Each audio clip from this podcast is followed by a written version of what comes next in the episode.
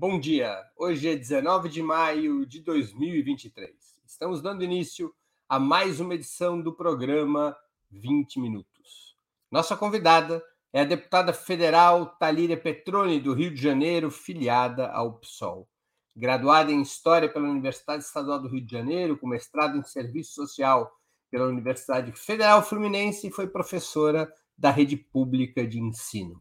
Seu primeiro mandato parlamentar foi como vereador em Niterói, eleita em 2016. Dois anos depois, conquistaria seu primeiro mandato na Câmara dos Deputados, sendo reeleita em 2022 com quase 200 mil votos, a terceira mais votada no Estado. Bom dia, Talíria. Muito obrigado por aceitar nosso convite. Uma honra ter você aqui no 20 Minutos. Você e sua filha. Tá aqui, ó, bebezinho. Bom dia, Breno. Honra minha. Vamos conversar. Bom dia a todo mundo que está assistindo a gente. Como é que ela chama? É, é um menino, Caluanã. Um menino. É Caluanã Sol. E a minha outra menina é Moana Maialu. Só nome fácil. Só nome fácil. Acho que eles vão te xingar quando forem adolescentes. Minha mãe é alfabetizadora, né? E ela diz que eles vão ficar muito zangados quando tiverem que aprender a escrever o próprio nome. Deixa estar. Tamiri, é uma curiosidade. É verdade que você já foi jogadora profissional de vôlei? É verdade, é verdade. Essa é uma parte da minha vida que quase ninguém sabe. Eu joguei vôlei por, por alguns anos, morei em Portugal um tempo, quando eu tinha lá pelos meus 18, 18 19 anos. Tranquei a faculdade de História. Eu me formei na UERJ ali em São Gonçalo, aqui no Rio de Janeiro, e fui para lá. Morei numa ilhazinha chamada Ilha do Pico, nos Açores. Olha, eu vou te falar que a coletividade do vôlei, de alguma maneira, me forma um pouco para a política, sabia? Para a forma como eu passei a ocupar a política, assim. Mas eu falo um pouco sobre isso, né? Engraçado, que às vezes parte da nossa vida vão ficando pelo caminho, né? Mas nos constituem. Agora, você já tinha militância política nessa época em que você foi ser jogadora de vôlei em Portugal? Ou isso é uma fase posterior da sua vida? Essa é uma outra curiosidade que é, eu falo pouco, né? Eu fiz, fiz encontro de jovens, de adolescentes na igreja católica. Então tinha, tinha um pouco desse, desse papel das pastorais, é, que em, em alguma medida me, me constituíram um pouco militante, né? Mas aí tem um rompimento, porque eu acabei não me encontrando mais no lugar da Igreja Católica. Mas isso e o vôlei, de alguma maneira, me constituem. Aí eu, eu, a primeira é, participação organizada da política foi na fundação. Eu não fui do Partido dos Trabalhadores, né? eu já, já me organizei direto do PSOL. Mas eu fui numa, na fundação de um núcleo, que é o núcleo é, sindical popular, antes do pessoal se fundar, estava se pensando esse núcleo ainda na fundação do pessoal. Eu lembro que a gente leu o Manifesto Comunista, mas depois eu nunca mais voltei. Depois fui me organizar só depois. Aí a sala de aula, que foi de fato o gatilho mesmo para minha organização partidária. Mas isso foi eu... antes ou depois da sua vida como jogadora de vôlei? Foi depois depois junto, assim, porque eu, eu volto, eu fiquei dois anos em Portugal, joguei muitos anos da minha vida, mas profissionalmente fiquei dois anos morando fora. E quando eu volto, já volto para a universidade de volta e dando aula também, em pré-vestibular comunitário. E, e eu voltei muito porque eu entendia que a sala de aula era um espaço que eu queria mesmo estar, por acreditar que era um espaço de mudança da realidade, né? ainda acredito nisso, mas, pô, você chega na sala de aula e encontra todas as contradições do mundo ali, né? É aluno que não come, é tiro que fecha escola, é... e aí isso, de alguma maneira, me joga para fazer alguma coisa a mais, me organizar. É, e assim, assim tô. Tô aqui. É mais fácil. Ser, é mais fácil ser jogadora de vôlei, professora na rede pública ou deputada no Parlamento Brasileiro? Olha, cada tarefa tem o seu desafio, mas eu diria que os quatro anos de mandato no governo Bolsonaro foram sendo mãe no meio disso tudo. Isso foi o maior desafio até hoje na minha vida, sem a menor dúvida. Mas dar aula também no país que, infelizmente, não valoriza profissionais de educação é, é dureza. mas em termos de desafio mais estratégico mesmo, de, de me pensar nesse mundo, os últimos anos têm sido bem desafiadores. Talíria, um dos aspectos mais importantes de seu programa como candidata a deputada e de seu mandato é a pauta antirracista. Muitos estudiosos registram que essa agenda teria conquistado maior evidência apenas no século XXI. Você concorda com essa tese? O que teria levado a esse novo protagonismo da luta antirracista? Bem, eu acho que ainda bem a gente vive um momento de ascensão da luta antirracista. É, a gente tem, por exemplo, a Coalizão Negra por Direitos, é, uma visibilidade maior do movimento negro unificado, que é um movimento histórico, mas que ganha força hoje. É, agora, isso é curioso, porque se a gente pensa o que, que é o Brasil, né? Um Brasil que teve quase quatro séculos de escravidão, uma abolição frágil, né? A gente não teve um centímetro de terra dado é, como reparação para os escravizados libertos. É, ao contrário, os escravocratas foram indenizados do Brasil, né? Então, e veja, a gente teve mais tempo de escravidão na história do Estado brasileiro, enquanto lei, né? Enquanto é você, na lei, você amarrar alguém e obrigar a pessoa a trabalhar, do que de período sem a escravidão como sistema é, oficial, formal. Mas mesmo assim, eu acho que o que acontece é que é, é a gente, infelizmente, foi construindo numa lógica da, a miscigenação gerou uma lógica de uma falsa democracia racial, sabe? E, de alguma maneira, diferentemente do que acontece nos Estados Unidos, em que a gente tinha é, é, o lado para negro o lado para branco, aqui a gente também tem. É, só que isso, de alguma maneira, foi, foi sendo invisibilizado no tal racismo brasileira. E, de alguma maneira, foi é, é, sendo difícil a gente tratando disso. Mas, assim, não, não começa agora, né? O Brasil tem Lélia. Esse é o Brasil de Lélia Gonzalez. Assim. É, é o Brasil que negros e negras é, é, tem a sua, o seu protagonismo na ciência, na literatura, na resistência política, Antonieta de Barros, por exemplo. Entendeu? Então, assim, é, é, mas é fato que agora isso ganha visibilidade. Muito por, por uma abertura de caminho de Lélia, de Sueli, Carneiro, de, de tantos que gritavam, falavam, olha, o racismo estrutura as outras é, as relações sociais brasileiras. Então, assim, por fim, do meu ponto de vista, não tem como pensar o que são as desigualdades no Brasil sem entender a raça como estruturante. Isso é um recado, inclusive, para a esquerda, que muitas vezes trata do tema antirracista como identitário partindo de um pressuposto de uma classe trabalhadora é, totalmente desconectada, do meu ponto de vista, com a realidade, etérea, homogênea, lá da, da Europa do século XIX, da porta da fábrica. E não uma classe trabalhadora num Brasil que foi colonizado, num Brasil é, escravocrata. Então, eu não consigo pensar o que é a classe trabalhadora brasileira sem pensar na, na luta antirracista, como, como estruturante é, desse horizonte que a gente quer construir como estruturante dessa classe, desigualdade racial como estruturante dessa classe. Isso é muito importante para pensar nosso programa e para pensar o futuro da esquerda brasileira. Mas por que, que você acha que no século XXI, vamos dizer, nos últimos 20 anos, 20 e poucos anos, a questão racial passou a ter esse novo protagonismo? Houve algo que explica ou é um processo acumulativo normal? Eu acho que é um processo acumulativo, mas acho que também a gente tem, é, talvez nos últimos 10 anos, é, talvez a gente comece a entrar talvez num debate mais conjuntural nos últimos sete anos, vamos pensar, nos últimos 10.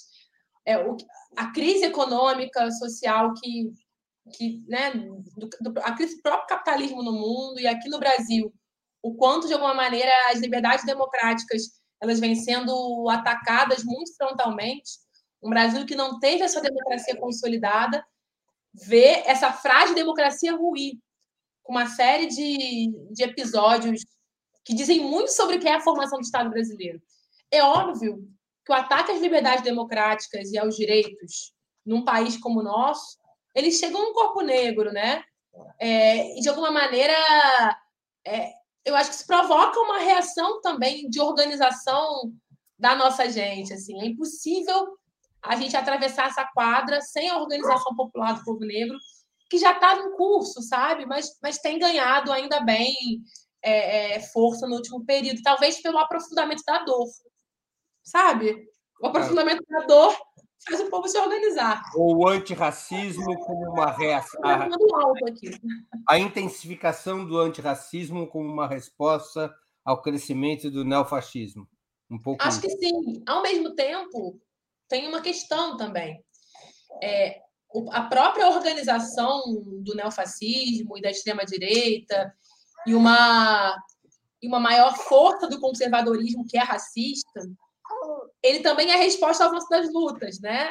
É, a gente tem uma trabalhadora, trabalhadora doméstica com direito trabalhista garantido, garantido com todas as aspas, né? Que ainda é um desafio. Legalizado, né? É, legalizado. Isso é um, um incômodo profundo a esse Brasil, que é um Brasil com uma elite ainda aristocrática, sabe? Uma elite escravocrata, por que não dizer? Não, não é à toa que a gente tem uma quantidade de, de, de, de, de prática é, de trabalho análogo à escravidão no Brasil ainda hoje.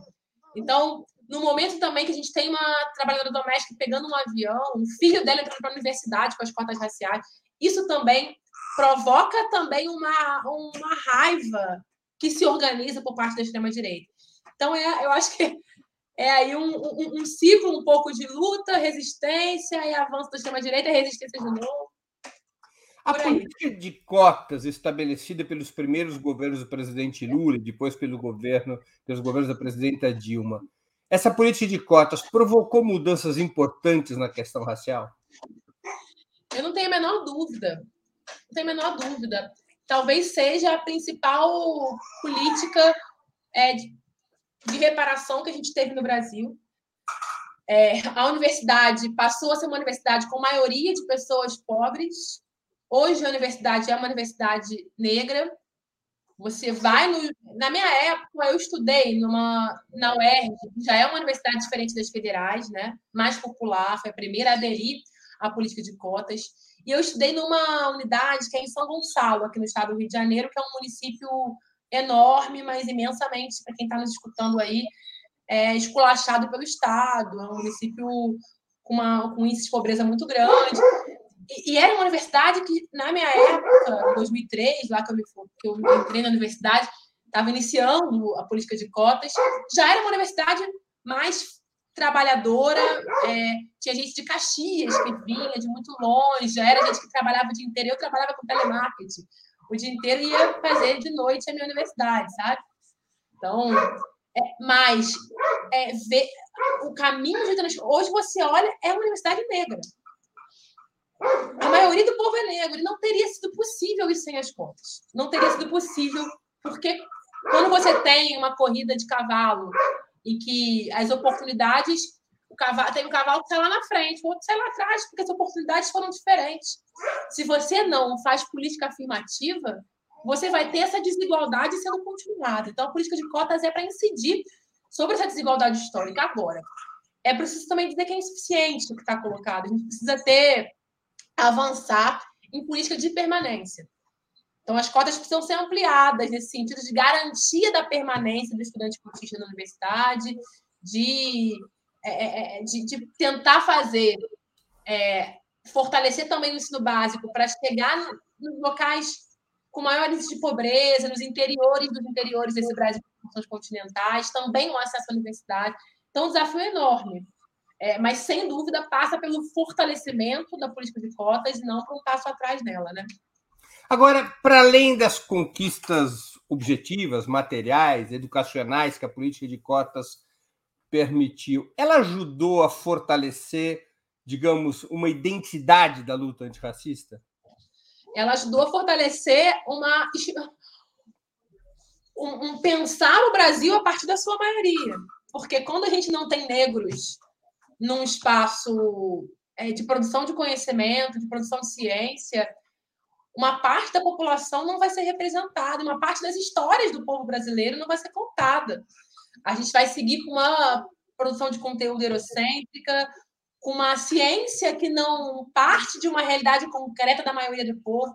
Então, você tem um avanço é, de representatividade, um avanço de reparação histórica, um avanço econômico e social, e um avanço também é, é, é de memória, sabe? De, de, de, produção de futuro, de, de uma ciência que é uma ciência a partir de uma realidade histórica do povo preto, de um, de, de, teses de doutorado, você passa a ter teses, seja na, de monografia, de mestrado, de doutorado, que passam a, a pensar a história da população brasileira antes da, da escravidão, por exemplo.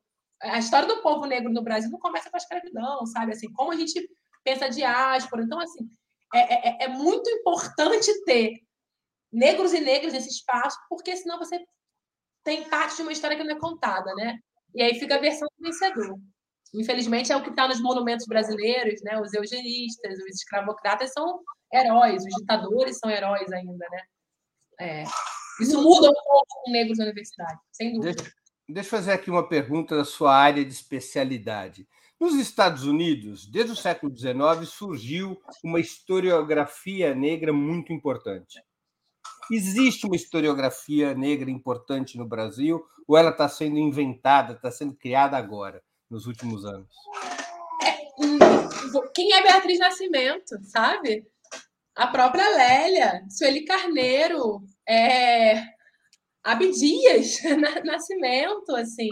A gente tem uma série de intelectuais negros e negras é, que, que produzem ciência, que produzem é é, é, é, produzem um olhar sobre a realidade brasileira do ponto de vista antirracista, entendendo a raça como estruturante. Então, que é, Angelino, o quê? E que estava invisibilizada. Sem dúvida. Então, não começa agora.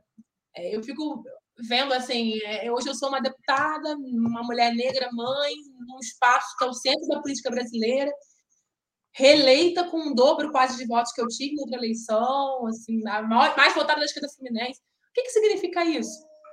Houve uma abertura de caminho de figuras negras para que eu pudesse ocupar essa tarefa. Eu não tenho a menor dúvida.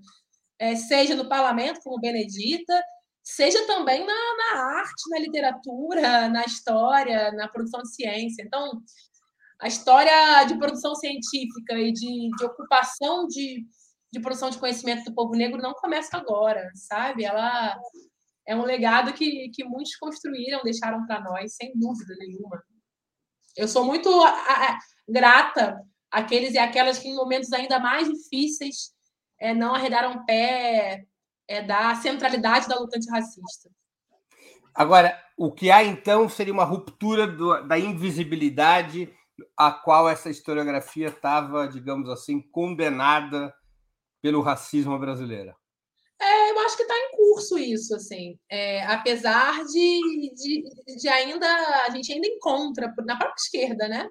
A gente ainda encontra é, uma falta de compreensão de uma concepção de classe trabalhadora conectada com a realidade, sabe? Assim, a gente ainda, infelizmente, ainda é um, um desafio danado. A gente fala, ô, oh, meu amigo, não dá para falar de classe, isso é um debate teórico, inclusive.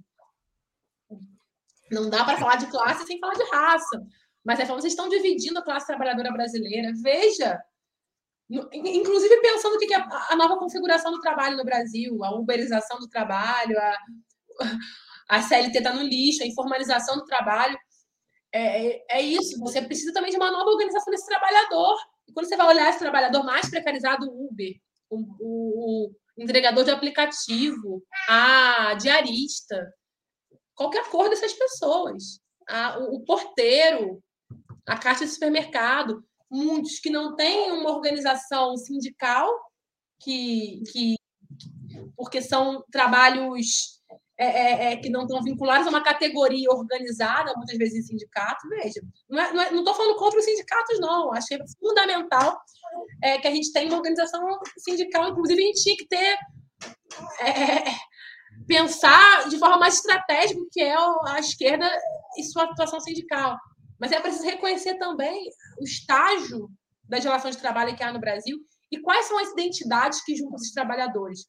E, sem dúvida, a, a questão racial nem é só uma identidade, ela é uma estrutura da classe trabalhadora no Brasil, é, da desigualdade é, social no Brasil. Então, saídas que não a consideram são saídas que vão errar, né? vão errar o caminho.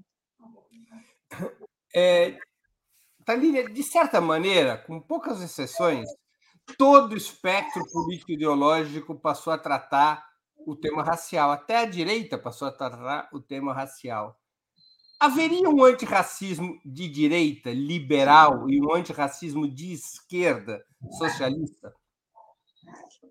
Bom, sem dúvida, eu vou. Primeiro eu vou voltar na onde eu parto, tá? Porque nem todo mundo concorda comigo. Eu parto de um entendimento em que numa, num, num estado como o Brasil, a raça é estruturante. Então não dá para se pensar nada no Brasil sem pensar raça. É, e gênero, mas a raça, para mim, é um pilar que estrutura a desigualdade brasileira. E eu sou uma socialista, uma marxista, veja, é, é, um, é mesmo uma necessidade de atualização teórica. É, partindo desse pressuposto, há disputas em torno é, do antirracismo, do feminismo, disputas, inclusive, que abordam essas temáticas não como estruturantes, mas como identitárias. Se você pensa, por exemplo, é importante a gente tratar da, é, de direções de empresa que tenham pessoas negras, sem dúvida. Eu quero olhar para uma empresa e ver quem dirige a empresa de uma pessoa negra, mas eu quero o fim do capitalismo, porque, o cap... porque a, a trabalhadora doméstica ela não vai estar tá contemplada por uma divisão no topo ali. Então, é, há sim diferentes vertentes da luta antirracista, da luta do antirracismo e do feminismo. O que eu entendo como um caminho mais adequado é um caminho que articula gênero, raça e classe. É, Para mim, são caixinhas indissociáveis.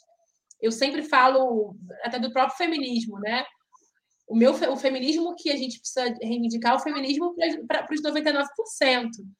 É, porque não adianta eu ter lá uma mulher que diz que o meu corpo, minhas regras, e eu quero dizer isso, eu quero ter domínio sobre o meu corpo, não quero patriarcado comprando o meu corpo, mas a minha liberdade sexual, por exemplo, que é uma das bandeiras é, de, dos feminismos, e ela não é suficiente para emancipação e para chegada de direitos no corpo é da é, diarista que está trabalhando na casa dos deputados, sabe? Assim, na minha própria casa.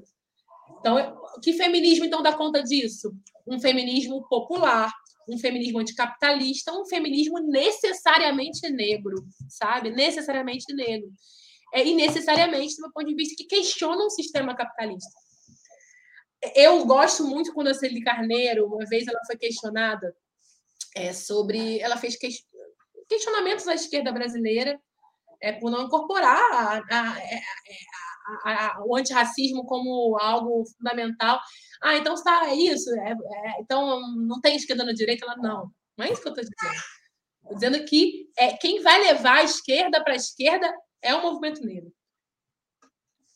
Sem a menor dúvida. Quem leva a esquerda para. Estamos falando da bala de fuzil do Estado que chega no corpo negro nas favelas do Rio de Janeiro aquele mesmo corpo que tem fome, que está na fila do osso, é o corpo vítima do alargamento do Estado penal. Por que, que a gente não pode negociar é, a política econômica? E eu acho que não tem que negociar mesmo, mas pode negociar o a, a, a, a Estado penal. Ah, não, vamos aumentar mais pena, mais pena, mais pena. Veja, por que, que essa pauta é uma pauta menor? Se ela diz respeito ao conjunto de trabalhadores e trabalhadoras brasileiros é, no, no seu cotidiano de vida tão, tão imediato, sabe? Então, estou trazendo esse exemplo concreto porque é um exemplo de agenda, que é uma agenda que não, não pode ser secundarizada, sabe? É uma agenda que tem a ver com a maioria dos trabalhadores e trabalhadoras brasileiros, que vão, pegam ônibus, ficam duas horas no transporte público, é para ter um salário mínimo que é insuficiente para a cesta básica, e quando voltam, muitas vezes são vítimas do aparato armado do Estado. É, então, enfim, comecei aqui, já, já nem sei por onde eu estou indo aqui. Você fez uma pergunta, já fui por outros caminhos aqui. Talíria, qual é a sua expectativa em relação à questão antirracista quanto ao governo Lula, com a pasta da igualdade racial, comandada pela irmã de Marielle Franco? Eu acho que a gente teve é, vitórias muito importantes nesses primeiros meses de governo. Não é um detalhe a gente ter um Ministério dos Direitos Humanos comandado por um homem negro, um homem intelectual, um homem comprometido com a luta antirracista. Não é um detalhe, a gente tem um Ministério da Cultura com uma mulher negra que vai pensar é, a, o, que, o, o, que é, o que são os trabalhadores da cultura, é, a, a cultura produzida nas periferias, os editais, os direitos autorais, do ponto de vista antirracista, não tem a menor dúvida disso. Não é um detalhe, tem a Aniele Franco, no reeditado do Ministério da Igualdade Racial. É, e, e, veja, qual que é o símbolo da Aniele está lá? A execução de Marielle Franco, que era minha amiga, então tem uma dor pessoal, mas pensando para a democracia brasileira, o que revela a execução de Marielle Franco? Revela uma articulação brutal entre militarismo e política, é, e revela uma fragilidade da, da, da democracia brasileira quando se coloca uma figura que leva a memória de Marielle Franco como Aniele à frente do Ministério da Igualdade Racial, isso é um avanço para a nossa democracia, é um avanço ter a criação do Ministério da Igualdade, é, o Ministério dos Povos Indígenas. E tem também avanços que são avanços é, de política econômica, seja o aumento real do salário mínimo, seja agora a, a decisão da Petrobras de desvincular o preço do petróleo é, do, do, do, mercado internacional, né, da, do dólar, que vai chegar na ponta ali no motorista de Uber, seja é, é, é, o Bolsa Família. Existe uma metade de um copo cheio é, que, que ali na ponta chegam na população negra. Então, agora temos que fazer disputas, né? Disputas para ter para não ter teto de gastos, disputas para é, para ter orçamento para o Ministério da Igualdade Racial, há disputas a serem feitas para efetivar o que são os avanços que a gente teve até agora. É, mas é preciso. Olha, foram sete anos muito duros que a gente viveu no Brasil, né? É, não podemos perder isso de vista, sabe? Então, respiramos, vencemos na eleição mais importante desde a nova República, e agora a gente precisa catar os cacos. Catar os cacos significa reconhecer os enormes avanços que já tivemos até aqui, mas também lutar por, por mudanças, reformas estruturais que garantam os direitos para o povo brasileiro, e o povo brasileiro é preto, né? É majoritariamente preto. Seria possível ter uma, um programa síntese do que, que significa, um programa síntese do, de, das reivindicações antirracistas hoje? Bem, é, há um, grupo de trabalho, eu queria já falar aqui, inclusive, sobre isso, que hoje está em curso no. Se eu não me engano, é um grupo de trabalho interministerial que tem à frente o Ministério da Igualdade Racial, que é o Juventude Negra Viva. É, eu traria duas grandes coisas, três grandes coisas, pensando alto contigo. A gente precisa da nossa juventude negra viva. Isso passa por mudanças de modelo de segurança pública, por desmilitarização, por enfrentamento ao armamentismo, por controle de armas e munições, é, por discussão da política de drogas. Esse é um eixo que tem a ver com o Estado penal, por repensar o que é o sistema prisional brasileiro, socioeducativo. Então, é, esse eixo, Estado penal, é importante. O outro eixo é o eixo de direitos. É, quando a gente pensa na fome, no desemprego é, e na, na falta de acesso à creche, por exemplo, que precisa de investimento público, a gente vai ter uma mãe que não tem creche para deixar seu filho. Hoje, a quantidade de, de, de, déficit de vaga no Brasil de creche é enorme. Então, a gente ter também é, essa ampliação de direitos, que passa por investimento público, essa também é a agenda do povo negro. E um terceiro eixo que eu colocaria aqui é um eixo que trata de memória, sabe? É, a gente precisa, o Brasil, infelizmente, não conseguiu é, é fortalecer o que foi a memória da ditadura militar. A lei da anistia, infelizmente, não responsabilizou é, é, é, os torturadores, mas também a própria memória do que é a, a escravidão no Brasil, que durou quase quatro séculos. Não teve reparação. Então, é importante memória e reparação, entendendo que o sistema escravista fundou o Estado brasileiro e a gente não tem como consolidar a democracia brasileira sem memória e reparação. Então, desses três grandes eixos se desdobra um monte de coisa, mas acho que se a gente começasse por aí, seria um bom caminho. Talíria, você integrará a CPI do MST. Como é que você analisa a instalação dessa comissão? Quais forças se moveram para convocá-la e quais seriam os seus propósitos? Bem, é... a CPI do MST, estou chegando agora, voltando de licença, né? Então, o que me parece é que é uma CPI que mostra a força organizada da extrema-direita e mostra também a organização do ruralismo brasileiro, sabe? Quem sustentou Bolsonaro é, sem dúvida, entre os militares e o ruralismo brasileiro e o, o, o latifúndio, o agronegócio, o garimpo. É, ter uma CPI para investigar o MST com uma relatoria de Ricardo Salles. Ricardo Salles é um cara investigado por adulterar mapas. É um cara que tem vínculo comprovado com garimpo ilegal. O cara que deixou de investigar enquanto ministro do meio ambiente madeireiros no Brasil. Esse cara vai relatar a CPI do MST. Veja, vocês acham que esse Todo, cara. Toda a troika de comando da, da, da CPI está nas mãos da ultradireita, né? Porque é, o Ricardo Salles é o relator, o presidente é o tenente-coronel Zuco e, e o, o vice-presidente é o Kim Kataguiri, não é isso? Isso aí. E tem mais, mais são três vice-presidentes que eu não me lembro agora, mas o Kim é o primeiro vice. Mas eu queria dizer uma coisa, apesar disso, eu vou trabalhar para ser um tiro no pé da extrema-direita. Porque o que é o MST, sabe? O papel do MST para a própria democracia brasileira. A gente tem a escola Florestan Fernandes, os Sem Terrinha. É, é um Brasil que nunca resolveu a questão da terra. Onde a gente encontra, afinal, é, os, o trabalho análogo à escravidão no Brasil? São nos assentamentos da MST? Ou é num, num latifúndio, muitas vezes, é com apenas uma pequena parte desse latifúndio sendo produtiva? É, então, talvez seja uma oportunidade da gente também é, tirar esse novelo é, do Brasil, desanuviar o que, é a questão da terra, sabe? Explicitar, escrachar o que é a questão não resolvida da terra no Brasil.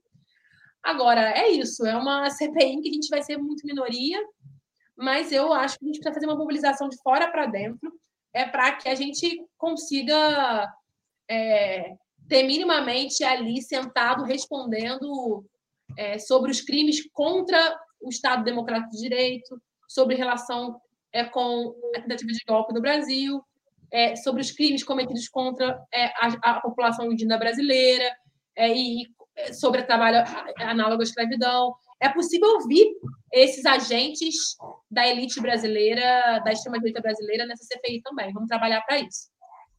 Talíria, na semana que vem, o parlamento vota o novo arcabouço fiscal, relatado e modificado pelo deputado Cláudio Cajado, do PP da Bahia. Qual será o seu voto e do seu partido? Então, nosso partido votou contrário agora à urgência e eu queria explicar aqui por quê. É, nós, é, acertadamente, e assim seguimos, tomamos a decisão de ser base do governo Lula na Câmara. A gente tem ainda uma instabilidade é da, é, é da democracia brasileira.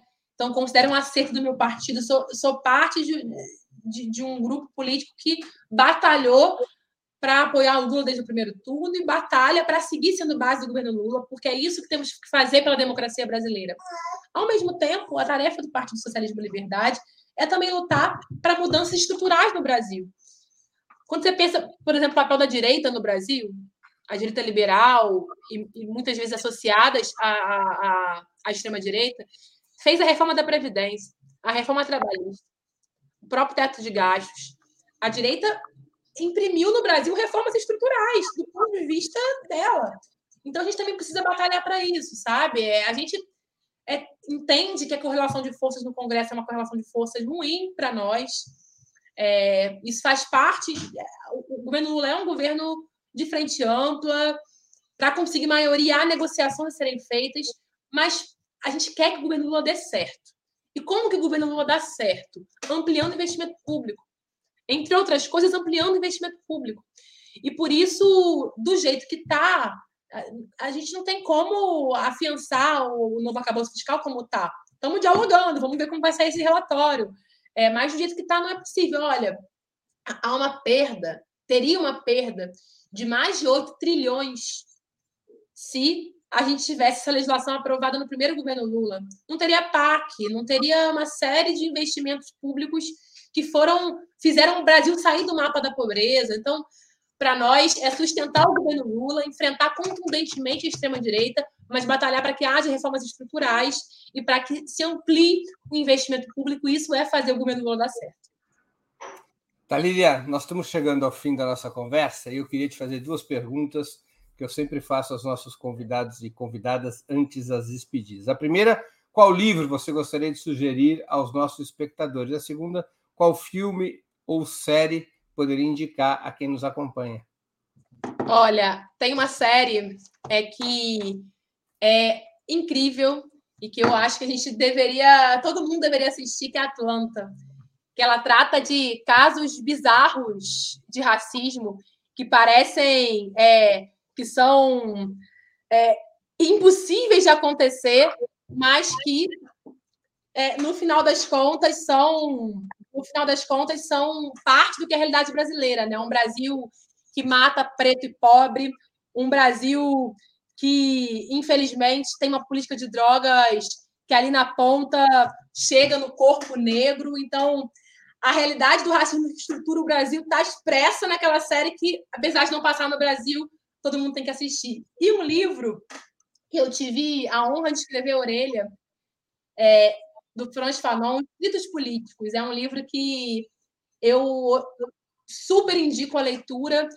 É, foi publicado pela primeira vez no Brasil pela Boitempo recentemente. É, e é fundamental para a gente pensar um pouco qual é o nosso, nosso horizonte de resistência é, a partir da perspectiva antirracista. Então, fico com essas duas dicas aí. No... Qual que é o livro? Repete só. O... Franz Fanon. Do Franz Fanon. Tá é. Tá certo. Algum filme que você quer indicar? Fico com essa série, com esse, com essa série, com esse livro. Já está de bom tamanho. tá bom. Talíria, eu queria agradecer muito pelo seu tempo e por essa conversa tão interessante e informativa. Muito obrigado por ter aceito o nosso convite em meio às suas tarefas de mãe, deputada. Enfim, muito obrigado pela oportunidade de a gente ouvir aqui sua, suas opiniões. Que isso, obrigada a vocês por fazer comunicação tão democrática e importante para a gente enfrentar esse, essas fake news, enfrentar a desinformação que hoje está no Brasil. Beijo grande. Beijo. Quero voltar. Todo mundo que está assistindo a gente aí. Tchau, tchau. Tchau. Também agradeço a todos e todas que assistiram a esse programa, em especial aqueles e aquelas que puderam fazer contribuições financeiras ao nosso site e ao canal de Ópera Mundi no YouTube. Sem vocês, nosso trabalho não seria possível e não faria sentido. Um grande abraço a todos e a todas.